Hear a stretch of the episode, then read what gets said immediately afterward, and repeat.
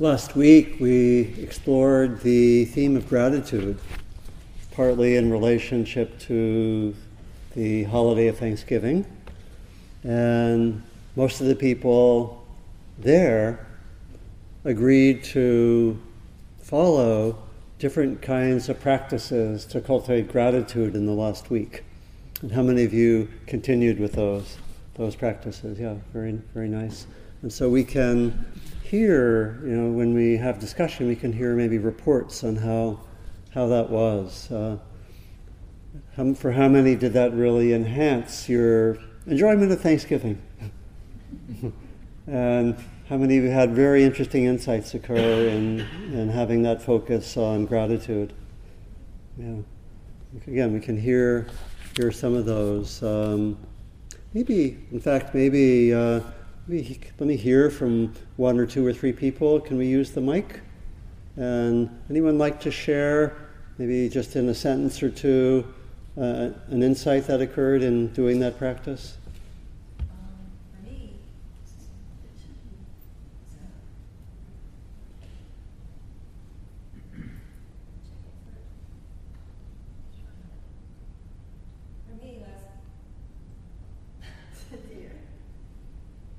Do we have another mic on the other side? Is that working? Yes. Okay.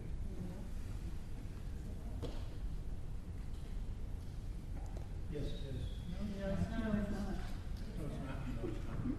yes. Okay, maybe. Okay, let's, uh, why don't you say it, I'll repeat it. This this is working. What?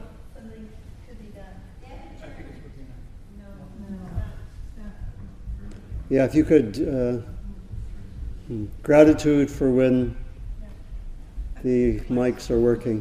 Why don't you just just speak, I'll repeat it, and we'll try to get it repaired for when we have discussion. It's probably just a switch that's not, not on. Yeah. Well, last week someone had suggested, um, if you're doing a journal, is when you are going about your day. Yeah.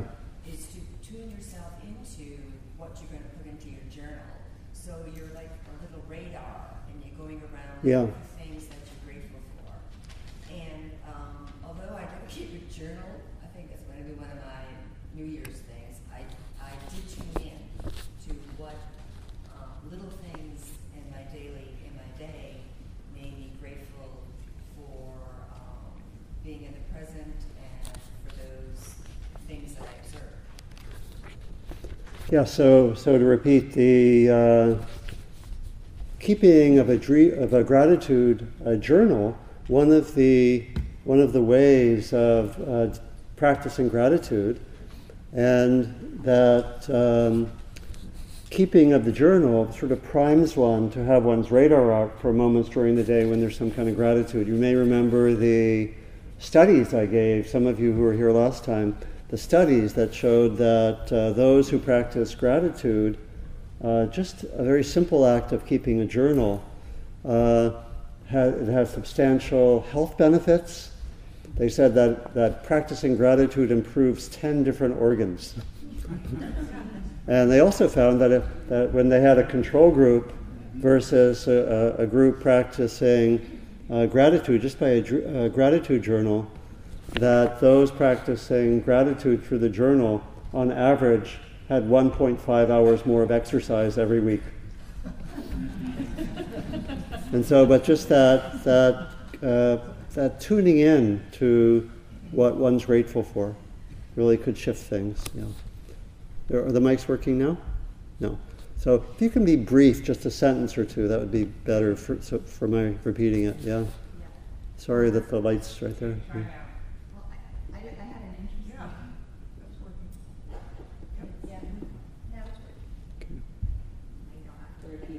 Um, I had an interesting insight, which was, um, for me, when I left last week, I had this real felt sense of gratitude for everybody here and yeah. the beautiful talk, and that that didn't always occur in just noting gratitude. That's sort of like presence. You can create conditions that gratitude, a felt sense of gratitude might arise. But it was kind of surprising because I'd be like, oh, I am grateful for that treat, but I didn't necessarily feel it all the time. Yeah. Um, and I just thought that was interesting, that there's a real felt sense to gratitude which arises. Yeah, and like uh, all like all of our practices, we bring an intention forth, and then different things happen. They're insights. Sometimes it's alive. Sometimes it's there. Sometimes it's not. Maybe one more experience. Okay. Well, I'm really grateful for the fact that um, it looks like it's raining over there, but it looks like it's sunny over here. So it's really it's a great visual. Which is usually the formula for a rainbow. Right.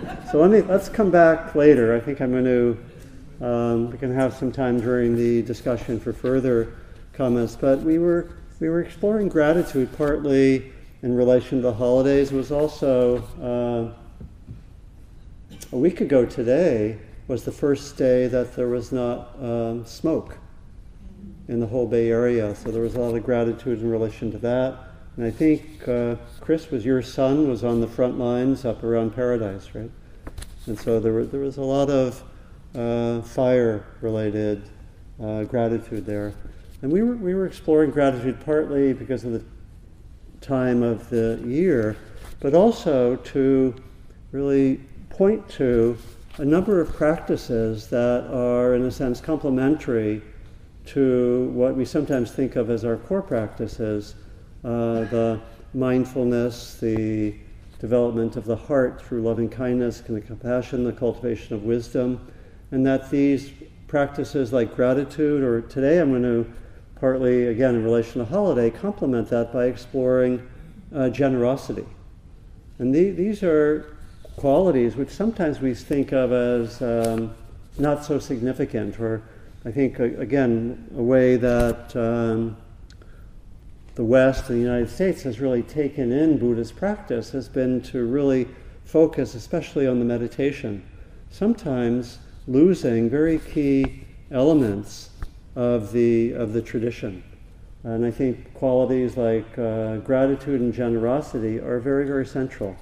There is there's a line, um, there's a question that, uh, that uh, was asked in the, in the text by Sariputta. He said, uh, how many qualities are there that lead to being a Buddha?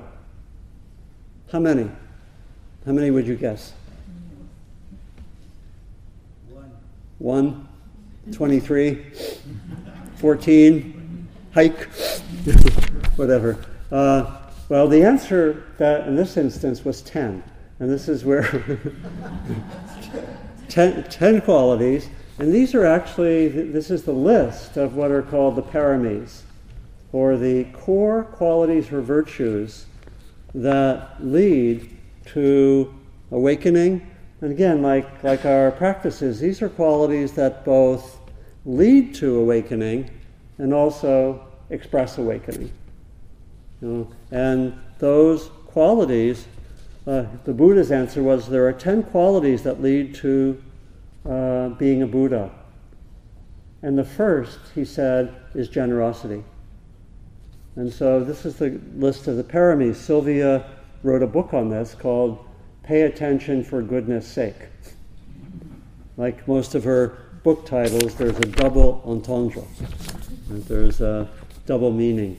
And so uh, those qualities are generosity, ethics or sila, or, or virtue, uh, renunciation, like not grasping so much, wisdom, energy, uh, patience, being truthful in speech and other way, parts of our life, determination, uh, loving kindness, or metta, and the last is equanimity. And, and so in, in the Buddhist context, generosity is often what one would learn first.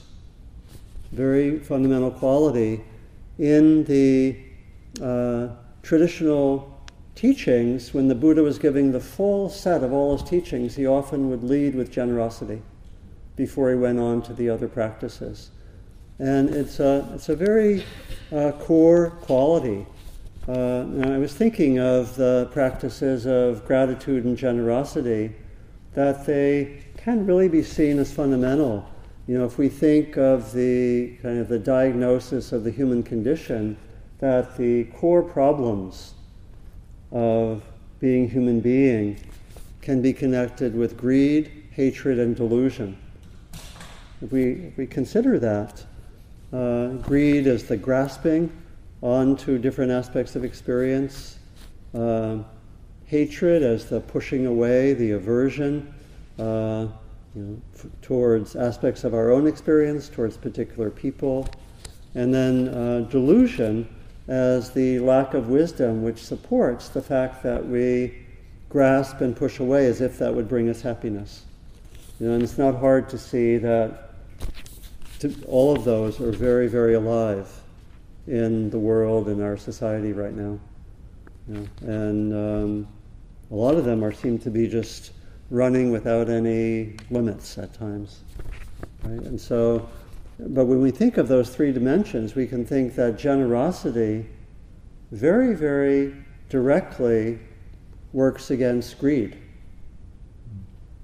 We can, we can, we can see that. Uh, I was thinking of uh, a class which I co-led uh, with my colleague Diana Winston, which I think I've sometimes talked about here, which was a class that we called uh, Greed Management.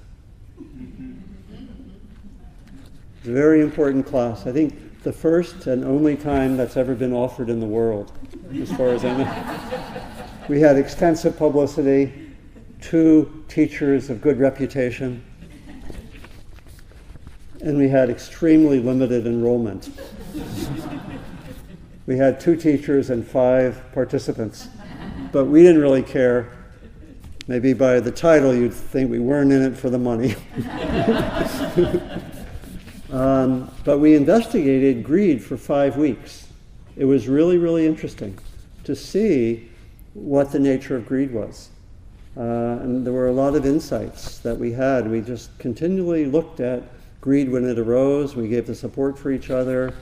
And then we had, uh, the final, we had a final exam at, on the fifth week. We did uh, thirty minutes of silent walking meditation in the uh, Bed Bath and Beyond store of El Cerrito, and compare notes afterwards. And uh, when we when we did that, it was my first time ever at a Bed Bath and Beyond store, and had, didn't know it. And there, you know, I, I found myself developing greed for products that previously I did not know existed, for needs that previously did not know existed. Right? But we could watch. But importantly, we found that what is the nature of greed, there's a, uh, there was a certain tightness around um, wanting something.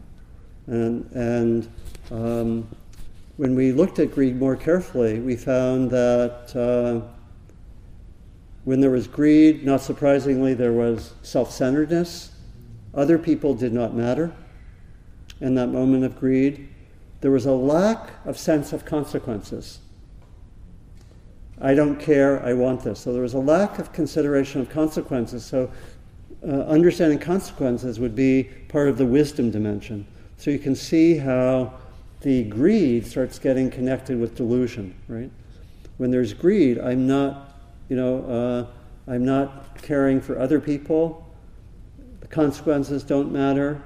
Often we found there was a sense of privilege or entitlement.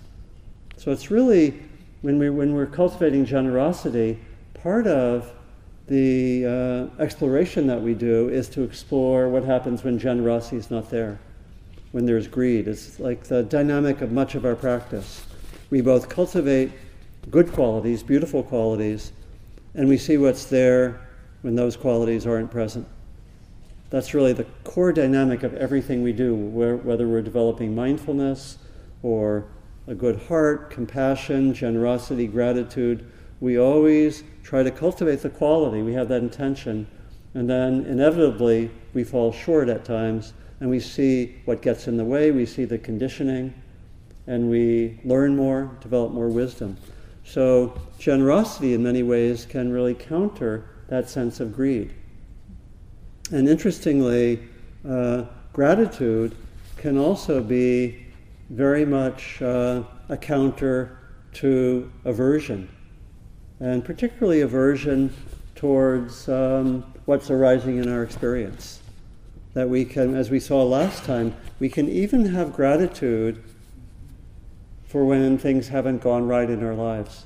It's sort of an advanced form of gratitude. You know, when we looked at gratitude practice, we saw there were a lot of ways we could do it. We could have a gratitude journal. We could uh, just periodically during the day see what we're grateful for, just have it come to mind.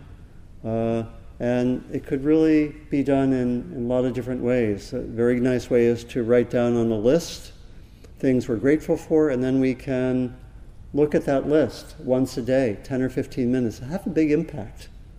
And again, we looked last time at how there can even be gratitude for the hard things in our lives. Maybe not immediately, but we can, when we look more deeply, we can sometimes feel gratitude. I wanted to read you a, a poem. It's kind of a poem from uh, an autobiography uh, by Billy Mills. Some of you may know Billy Mills. He was the Olympic champion in nineteen sixty-four, uh, I think at ten thousand meters. He was the first U S champion.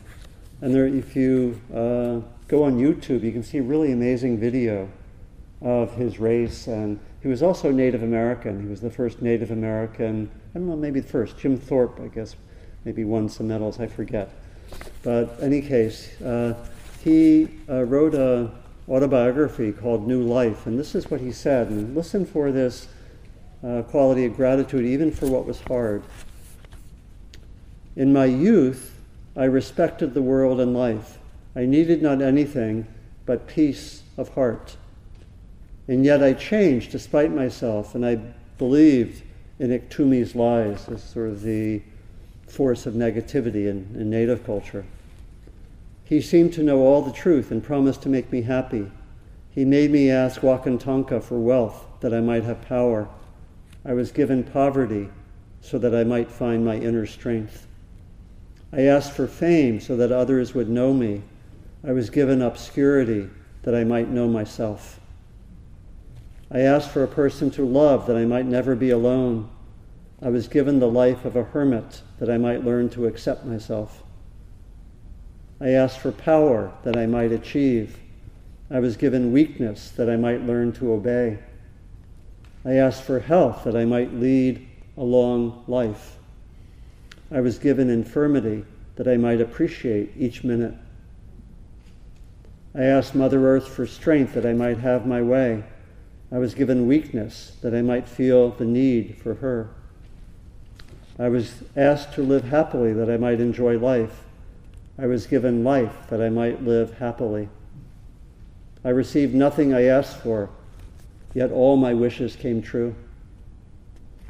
Despite myself and Iktumi, my dreams were fulfilled. I am richly blessed more than I ever hoped. I thank you, Wakantanka, for what you have given me. It's Billy Mills. What was the name of the autobiography? New Life. And he wrote that? Billy Mills. Yeah, he wrote it. It's, um, it's actually in the. Um, he uses the native name uh, Wokini. Is the title of the book. So we can see that uh, gratitude can be uh, a response or an antidote to different forms of reactive aversion, including hatred.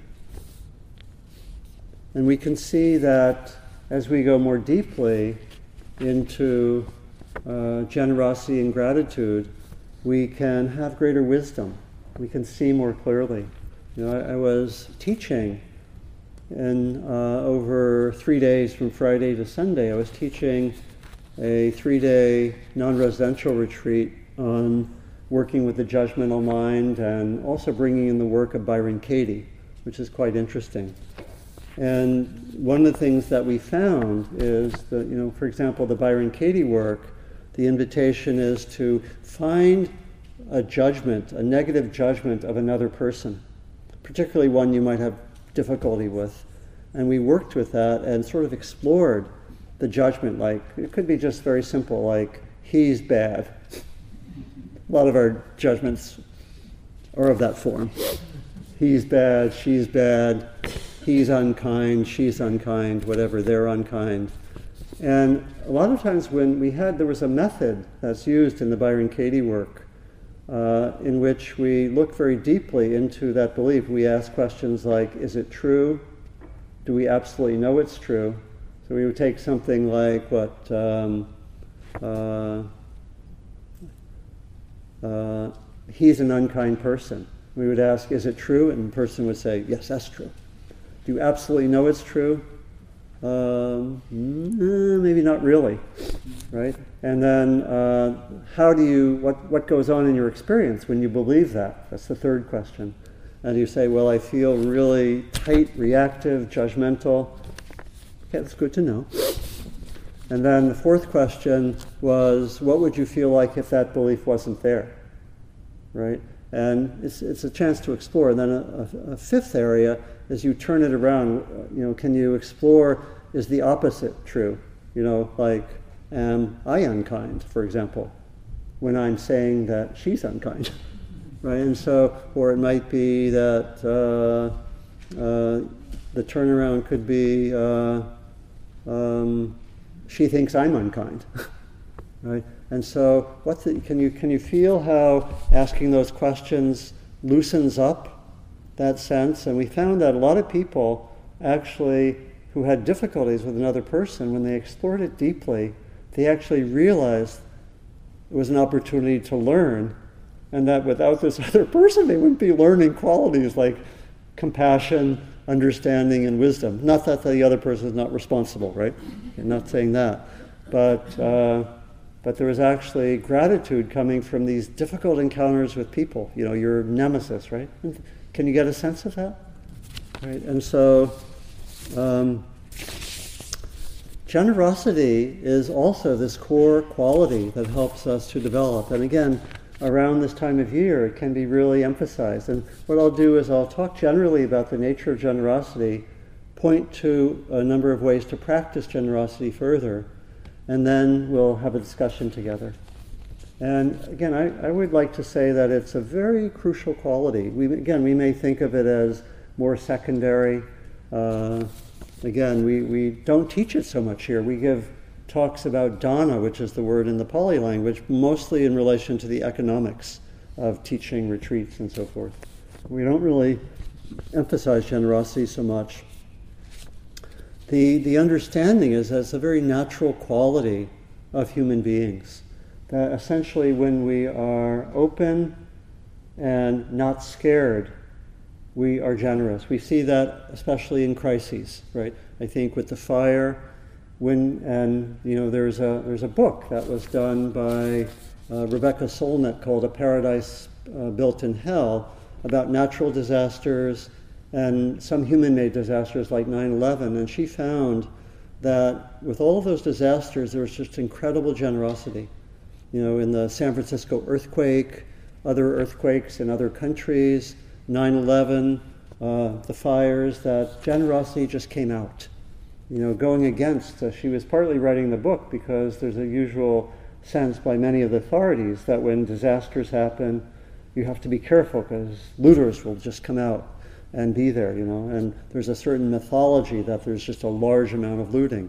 And sometimes there's some, but there's very little, and the generosity is much more widespread. And I was thinking of a few examples that um, when I was um, uh, about three, and my younger brother was just born, my mom told me the story that he was there in his crib, like about um, you know, a few weeks old or a few months old. And I went over at age three and gave him my most prized possession, which was a, uh, a toy fire truck.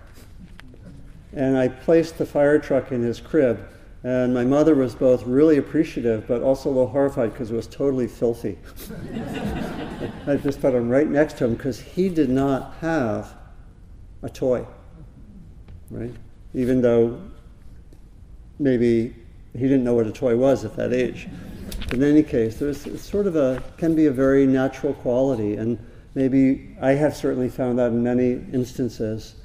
In the spiritual traditions of the world, uh, generosity is very central. And if you listen to this, you'll see that it actually is, is right at the heart of what it means to be a spiritual being, to be a good person in those worlds. And again, I think we've somewhat put it a little bit off to the side in the emphasis on meditation, and that it really could be, could be more central. In the, in the Jewish tradition, there's a mandate that one give ten percent of one's income. It's been there for a long time, and that, uh, that would be to take care of the needy.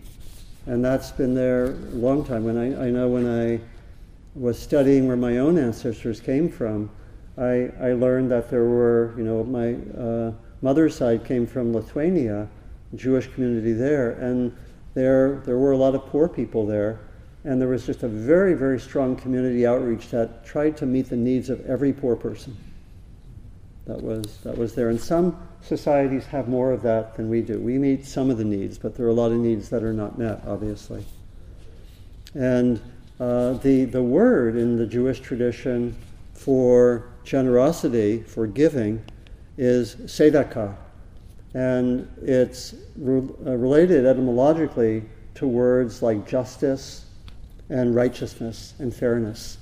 So you have a word like generosity very, very centrally connected to the, some of the core uh, values of that tradition. In this case, justice, just, uh, justice and righteousness. And something very similar in Christianity.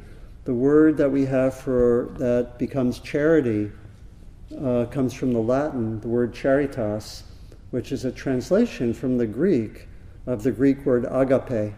Many of you know the word agape. It means unconditional love. So the word for generosity is linked to unconditional love.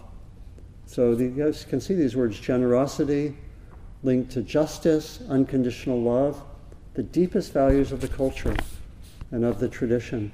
And in the um, Islamic tradition, there are five pillars of Islam. One of the five pillars is generosity and giving. And it's taken that uh, the uh, word for generosity is zakat. And this literally means purification. It's understood as the purification of greed and self-centeredness. So very powerful quality. And also um, very strong in indigenous cultures. You have the notion of the gift that keeps moving. And I, I, I think I may have talked sometimes about my own experience going up to British Columbia uh, to a community halfway between Vancouver and uh, Alaska, a community called Bella Bella. A Native friend, or they would say First Nations friend, invited me to a potlatch, which is what was three days of giving gifts, of expressing generosity, very central uh, ritual in that culture.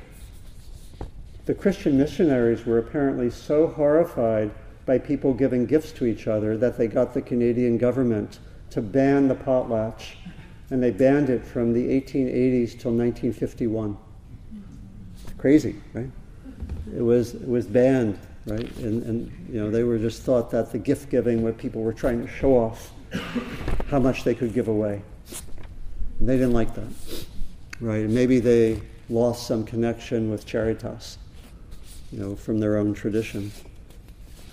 And, you know, it was a beautiful ceremony. It's very connected with forming greater bonds. Everyone was given a gift. I was given a gift as a visitor. And there was just universal gift giving and friendliness for three days. People stayed up till three a m giving gifts to others. It started at three p m and went till three a m and it went for three days like that. It was just total gift giving. Um,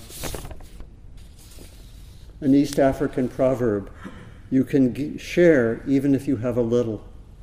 Right? You can give even if you have a little. Desmond Tutu writes of a concept of um, Ubuntu, our humility and generosity come from realizing that we could not be alive, nor could we accomplish anything without the support, love, and generosity of all the people who have helped us to become the people we are today. And the very word generosity in, comes in, in, uh, from the Latin, uh, related to words uh, like genius and generative. It has the, the sense of begetting or leading to wonderful things. That's where the, that the etymology is. This is a, a Celtic uh, scholar, John O'Donohue, says a generous heart is never lonesome. A generous heart has luck. The lonesomeness of contemporary life is partly due to the failure of generosity. You know, so generosity and gratitude itself are very connected with interconnection, and they're very, very closely related. Uh, I gave this quote last time from the Zen teacher Steve Stuckey: the spirit of giving is based on a feeling of gratitude, being deeply thankful for the ability to give and to receive, to be freely willing to participate in this, in this reciprocal turning of life energy. And yet there are many ways that we're not so generous, you know, and again, in a culture which has greed as such a central value in many of our institutions, it's understandable that generosity wouldn't always be so evident and would be somewhat uh, uh, on the margins at times. Um, there was a study done of the level of giving of uh, twenty-two industrial countries to the poor people of the world. Uh, the, uh, where do you think the United States rates among these twenty-two countries? Uh, it's last. It's last on the list. You know, again, we're mostly referring to country, you know, uh, Northern European countries, um, Japan, and so forth. Uh, it's last on the list. Um, on a per capita basis, for every dollar that the U S gives to the world, the people of Norway give seventy. Not, it's not on the front page, is it? Right? And so there is a, a lack of giving in that way as well, you know, and that, that should be shocking, right? You know, and it's connected with a lot of other um, social um, trends and so forth.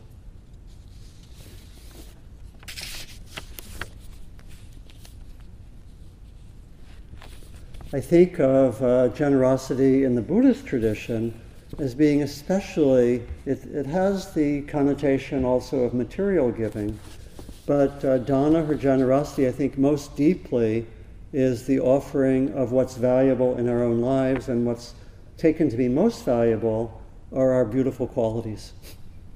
In other words, we are most generous when we offer kindness, care, wisdom, perspective, equanimity, and so forth. And that, I think, is the understanding in the tradition.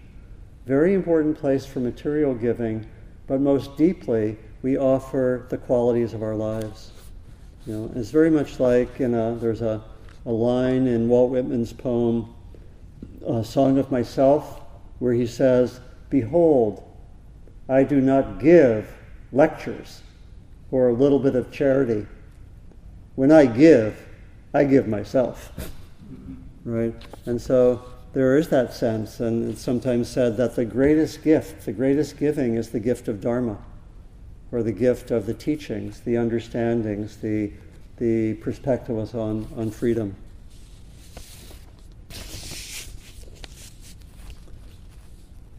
And when, when you look to the uh, stories of the Buddha, the Buddha in his past life was often seen as developing generosity. There's one story where he was uh, a rabbit, and he um, he was a rabbit, but he was a very wise rabbit, and he was also a very compassionate rabbit. And in this story, these are in the so-called Jataka tales, he noticed a starving Brahmin, a starving member of the society, a starving uh, person. And he, according to the story, he jumped into the fire of the household so that he could be eaten by the Brahmin. And that was one of the ways he developed generosity in his, his life.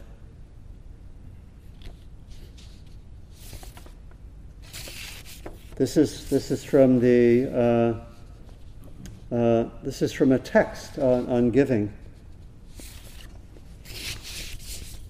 When one gives an external object, one gives whatever is needed to whomever stands in need of it.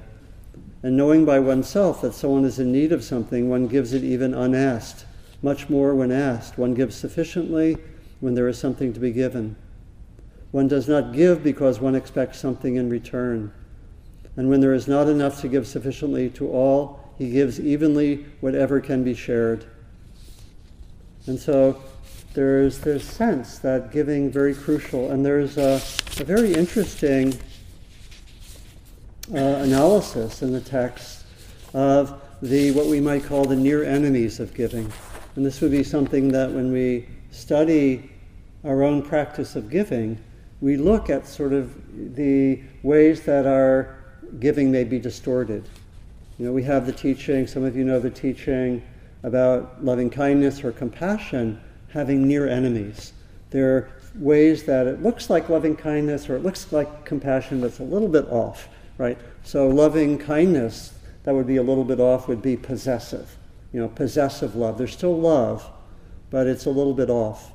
Or compassion, the understanding of compassion that's a little bit off would be pity. We're helping people, we're being compassionate, but there is maybe a sense of being better than. And in the text, there are a lot of ways that we can uh, be giving and be a little bit off. Here is the list from one of the traditional texts. Ready? You can imagine what they would be. What, what do you think some of them would be? Just speak up like a sentence. Uh, I'll repeat them. What? To be proud of yourself. You could be proud of your, you give and you're proud of yourself. What's another? To get something back. You want to get something back, right? What else? What would be a distortion of giving? What? Helping those people. Helping only certain people. Those people. Those people, right? You say, I help these people, but not these people, right? But it's similar in terms of giving to get fame. Giving to get fame? Yeah. Fame. Giving to get a reputation. Giving, like, I will give this to you, you will do this for me. I will, uh, uh, uh, a, bar, a, a bargain or a uh, reciprocal giving. You know, I'll give you this if you give me this. Right? So you're completely accurate. Exactly. The list compiled on November twenty-eighth, two thousand eighteen matches very, very closely the list compiled twenty-six hundred years ago. Here it is. Um, one gives with annoyance. Uh, one gives because of fear. Okay? One gives in return for a favor done in the past. One gives in hope of getting a similar favor in the future. One gives because giving is considered good. One gives to gain a good reputation. One gives for to become uh, uh, a favorite of the person you're giving to, and so forth. You give because it's a long-standing family tradition, but you're not really into it. That was, that was named twenty-six hundred years ago. So here is the full development of giving according to the tradition. These five, these five are a person of integrity's gifts. Which five? A person of integrity gives a gift with a sense of conviction, gives attentively, gives a gift at the right time. A person of integrity gives a gift with an empathetic heart. A person of integrity gives a gift without adversely affecting oneself or others. That's an interesting one, isn't it? That the giving, maybe we can stretch ourselves, but we we don't uh, harm ourselves. Really crucial aspect of giving. Isn't that interesting? That was there twenty-six hundred years ago. And so the giving should be given without expectation, nor with attachment, and so forth.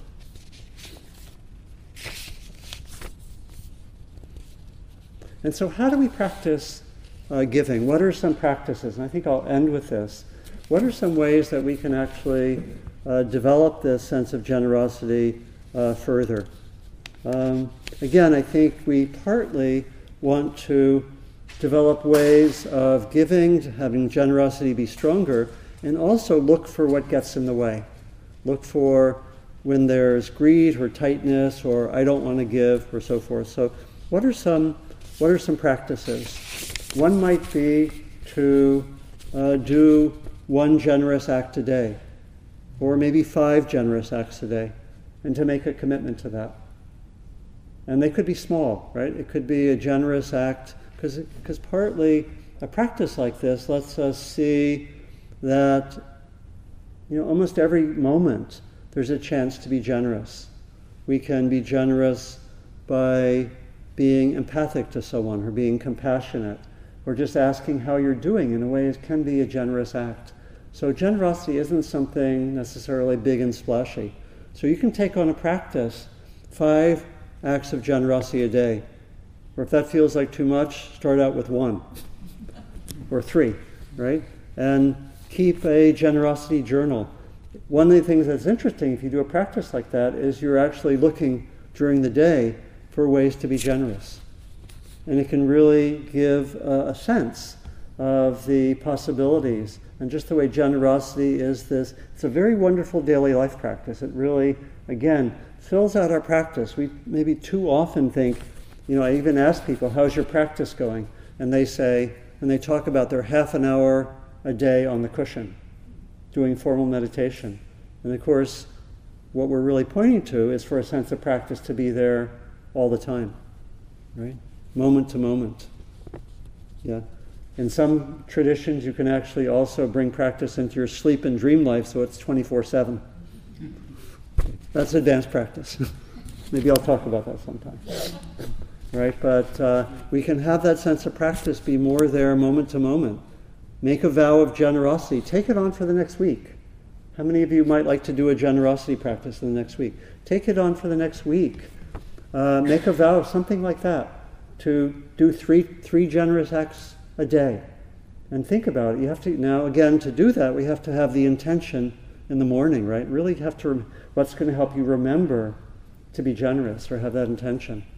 You know, have your intentions in the morning, maybe write it on your refrigerator, write it on your hand, you know, have some way of remembering, because we, we always say our practice is not difficult.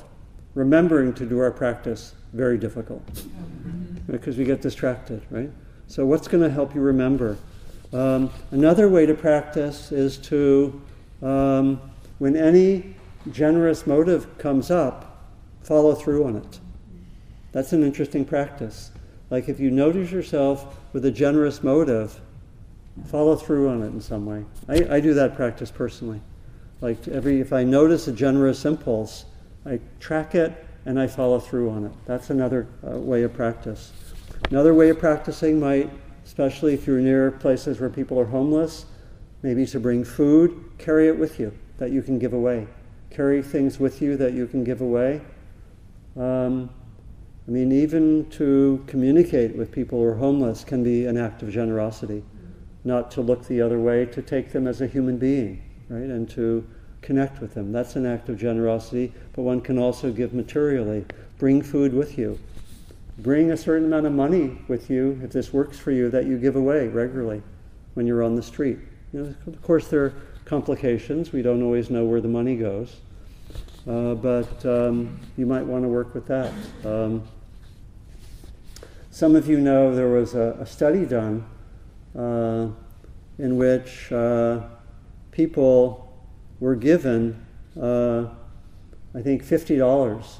And they had a control group, and the, twenty, the control group was asked, spend the money on yourself, was told, spend the money on yourself. And they, uh, the other group, the other half, was told, give the money away. And then they did a, a study afterwards. Um, you know, the psychologist had some measure of happiness, and they tested the two groups of people, and they found the people who gave the money away were much happier than the people who spent it on themselves. Isn't that interesting? Right, that there's something about giving which is about interconnection. It's also about um, um, being being willing to help. That is really connected with a deep sense of happiness. I think we know that from our own experience at different times. Um, so you can bring things with you, bring money with you, bring food, do a certain number of generous uh, acts a day, It could also be just bring that intention to be generous into your work, and it would have a particular meaning. It might be to listen to someone in need when you're a little tired, right? You know, it might be to stretch a little bit, to give. It could, again, it could be, in a sense, being compassionate. Listening to someone who's having difficulty is an act of generosity. Being empathic is an act of generosity. You can have the generosity really guide your speech, right? To really, uh, you know, say, I will have the intention this next week to be generous when I'm speaking. You know, what would see what that means, right? So it's, I think it's a really, it's a practice that we haven't developed to a high degree in the West. I think, I imagine, and we all explore this and compile our results. Well, we could publish it.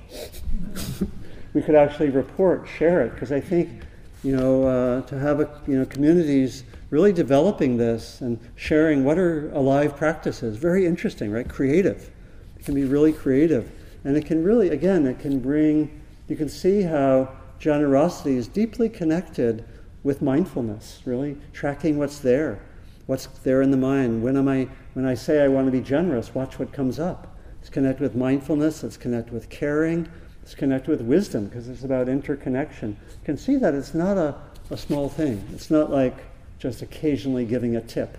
That's not generosity, right? Um, but it actually can be something that's quite profound. Let me finish. We can open things up. This is uh, from the Buddha. What is the treasure of generosity? There is the case of a disciple, a practitioner, one's awareness cleansed of the stain of stinginess, living at home, freely generous, open-handed, delighted, delighting in being magnanimous, responsive to request, delighting in the distribution of alms. This is called the treasure of generosity. So, very deep quality, not always understood. Right, so maybe let's let's have a little bit of a pause and just reflect. Uh, if you'd like to take on this practice, what might be a way to do this for yourself in the next week? What calls to you as a way to explore, experiment?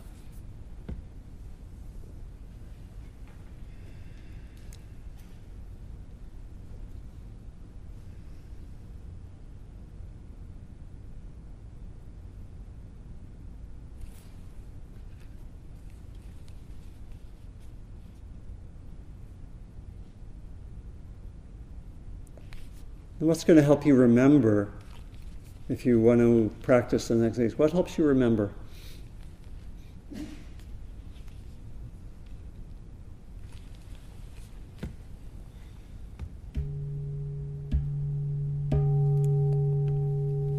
So thank you for your very kind attention, very generous.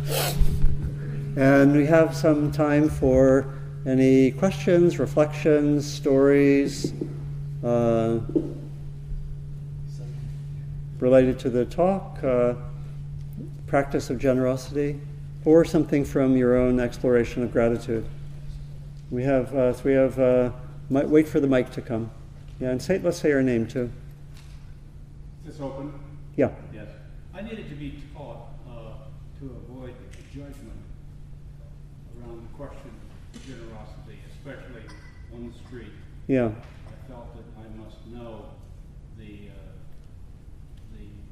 Goodness is the person I might give to. Yeah. It's much. It's much better to give, not not to give. Yeah. Yeah. Very, very, uh, very important observation. Really, it's Bob, right? Yeah. That uh, really a noting, and this is something we can explore. When I give, do I only want to give to certain people, right? And do I have a certain attitude, like uh, you know? You don't deserve generosity because you've been unskillful with your life choices, or whatever, whatever it might be. Yeah, very. So a lot of what we'll see is just noticing what comes up. And again, this isn't saying what to do one way or the other, but it's really the the key is the exploration, the noticing what's there in the mind. So we have uh, two more on this side. Yeah. Yeah. Well, in Washington, there are all sorts of people standing at street corners and red lights and so on, carrying signs. And so in order to give, you have to plan ahead, and you can decide whether you want to give each one a dollar, or so you've got to go get a pile of dollar bills to carry with you. Yeah. Or you would give each one five dollars.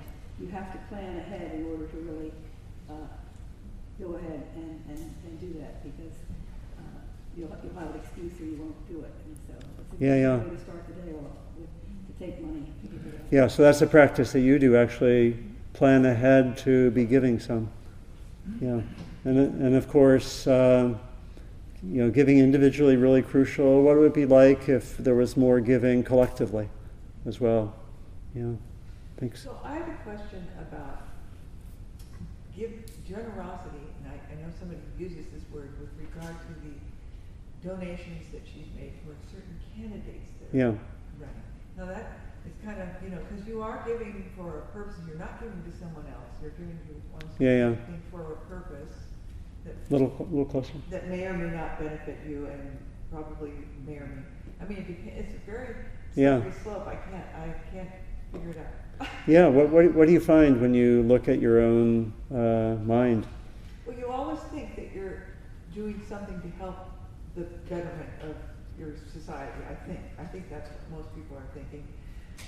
But uh, you're definitely going opposite from the rest of the society that doesn't want to endorse that. So yeah. it's tricky. It's so a lot of it's going to be in the motivation. You know, if I'm doing this because I sincerely think this will be helpful to bring about what certain values having more uh, influence that I think will be helpful, I think, I think that could really be um, very uh, much a matter of generosity. But you can see the very close connection between generosity and motivation. Yeah, yeah right. I think so. So it be so it's always looking at what the motivation is. Right. Yeah, and probably, you know, in that instance, the motivation could be very generous in some instances, and there might not be much generosity. It could come out of aversion, right? Mm-hmm. It could come out of I want to, you know, it could still be helpful, but it could, I want to, you know. Get that candidate out, right? Right. Could be a mix, right? Yeah. Yeah. Um, well, one thing that I found was I used to hold um, generosity kind of as this: I would give to charities, and we give a yeah. certain amount of our income. And but I realized close to home, I was less generous with like the people around me and the yeah. people that support me. Um, and now I, I just love the opportunity to buy someone lunch or coffee, and yeah. uh, I'm in a position to do that. And it's just nice to always remember, like, how my generosity also be the people I'm interacting with every day, and not necessarily, uh, in addition to maybe people on the street or charities and things like that. That was something I noticed about. Yeah, really. Yeah, interesting noticing. I mean, some of it, again, a lot of the uh, conditions are are very much socially. What um, developed, right? That, you know, like in some cultures, like in some of cultures which are dominated by what we might call a gift economy, there's sometimes that phrase you may have heard: the gift that keeps moving. There's a sense of, you know, uh, us being in a web and things coming and going, and um, that's one understanding. I think for many in our culture, it's how we have a sense of this is my pile, and I need my pile for security. Right, and that's that's very strong in the culture, right? And so, how do we go against that? How do we? First of all, we have to see that, and how do we have a sense of more being part of a, a flow of giving and receiving? It's hard also to have that if there's a lot of sense of scarcity, right? So it's all, it's complex, right? There are a lot of complexities here, uh, but I think looking into, I, I noticed that for myself. Um, There was an interesting shift when I started having my teaching. Right now, my teaching, probably most of my income comes from what people freely offer rather than receiving any stipend. And it's, we would say it's receiving dana or generosity. And I also give to my teachers and so forth. And I know my own perspective has shifted in, in that, you know, I receive some, I have more of a sense of things just moving and coming and going, right? Then, then a sense of, okay, let's bring in more for my pile so I'm secure, so I can do what I want, et cetera. And so it's, this runs deep, doesn't it? And then so experimenting just with being generous and on, you know, around daily life, friends, it's beautiful practice. Very, you know, just to have that sense, I will be generous with the people I'm I'm with. And and again, it doesn't have to be material. It can be other forms of generosity. So thank you. That could be a very wonderful practice. Anyone compiling what we're mentioning? Yeah. Please, yeah. There's also uh, what I enjoy is spontaneous generosity. Yeah.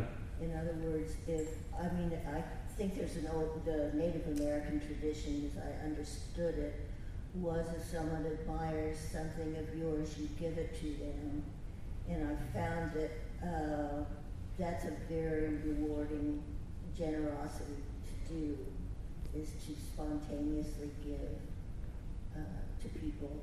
Or if you all of a sudden realize that somebody needs something in the moment, it's very yeah. rewarding to give. Yeah, just that sense of spontaneous giving. I thought of one example from my own experience of uh, um, traveling with two friends, uh, from one of them, uh, Sulak Sivaraksha from Thailand, who is sort of a Buddhist activist in Thailand, has been nominated for the Nobel Peace Prize. I was in a car with him, and the other person was a friend named, a Vietnamese uh, monk named Tikhminduk. And uh, uh, we were, be- I think we had, someone was driving us. We were, I forget where we were going, but we were talking. And Sulak was talking about some of his work in Thailand, and Tikhminduk, who uh, lived in the Bay Area, uh, he said, "Oh, very good work." And he just reached and gave him one hundred dollars. I said, "Whoa." I don't, I don't think I've done that. Right? It was just that there's a need. Oh, generosity arises, not holding tightly. Again, there are complexities, but very interesting. Yeah, please.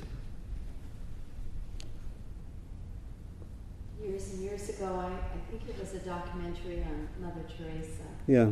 And I was thinking about generosity where it's hardest. Yeah. Um, because someone was coming to India to work, and she said, they were American, and she said, "What are you doing here? Yeah. Go back to your country." Yeah. Where it's not exotic, you know, it's not an exotic giving. It's yeah. your country, the way you treat your people in your country. Poverty is even harder there. Yeah. Yeah. And so I think about maybe well, for me, thinking in my practice of generosity, finding where it's hardest to do it, where it's not exotic. Or maybe not obvious, right? Yeah. yeah where it's not obvious, yeah. Yeah, so it's really bringing out that uh, dimension of inquiry, of looking carefully. Yeah, yeah. Maybe, uh, maybe last one, we're getting close to our time, yeah. Lately been enjoying uh, generosity in, in terms of affirmation. Yeah. Okay, my, my grandson came into my cottage last night when I was having a meeting, and he apologized and said, "Oh, I'm so sorry to interrupt you, Grandma." He's nine. "So sorry to interrupt you, and I brought your mail." And so later I had a chance to say to him, you know, "Ian, that was that was so um, gracious the way you gave mm. that to me. I just wanted to tell you how much I appreciated that, and that you apologized." Mm-hmm. So just little affirmations, or if I have a, a great meal in a restaurant, um, making sure that I thank the chef. Mm-hmm. You know? Expressing appreciation. Expressing appreciation. Yeah. Yeah, that is a beautiful form of generosity, and also very connected, you know, if you... I, I appreciate the, the practice that I've seen in some groups I've been part of, you know, a lot, including groups which are very um, task-oriented, of leaving time to appreciate the other people in the group. Like, you know, a lot of groups, you know, got to be efficient, do this, do that, and, and if one can just uh, take ten minutes in a two-hour meeting and sometimes express what you appreciate about the person next to you and go around in a circle, it changes a lot. It changes. It's a beautiful, it's another form of generosity practice, maybe in a group setting or an organizational setting. So again, we're we're seeing a lot of different ways to practice this, and the key aspect, you know, it's the practices we mentioned are very, very simple, right? They're not They don't require ten years of Buddhist study. You don't have, you know, don't have a prerequisite for this. They're very simple, but if you do them, they're very profound in their effects. If you keep doing them, it's really the essence of what we we do here, that we have a sense of practice, which is the conscious, intentional cultivation of certain qualities. That's really, I mean, and and uh, and it has the fruits, and then it gets. We take on one of the generosity practices. It gets connected with our mindfulness, with our other qualities we're being uh, that are being developed, and uh, connected with our inquiry, or our trying to see clearly, and so forth. So, again, let me end just with inviting you to uh, reflect on your intention coming out of our time together. And we'll give some time next next week.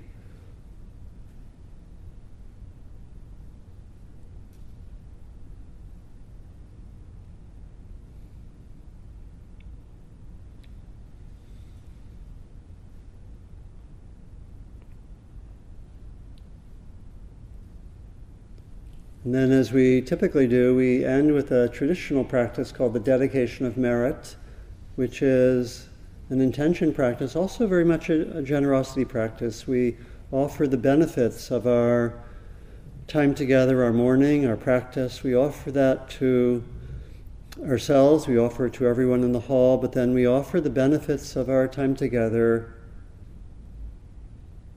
out beyond this hall, ultimately to all beings. We offer the benefits of our practice to all beings, knowing that we are part of all beings.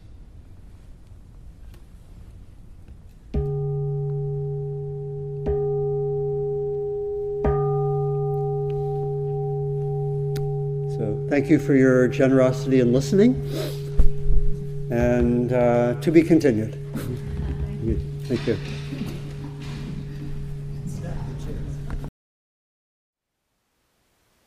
Thank you for listening.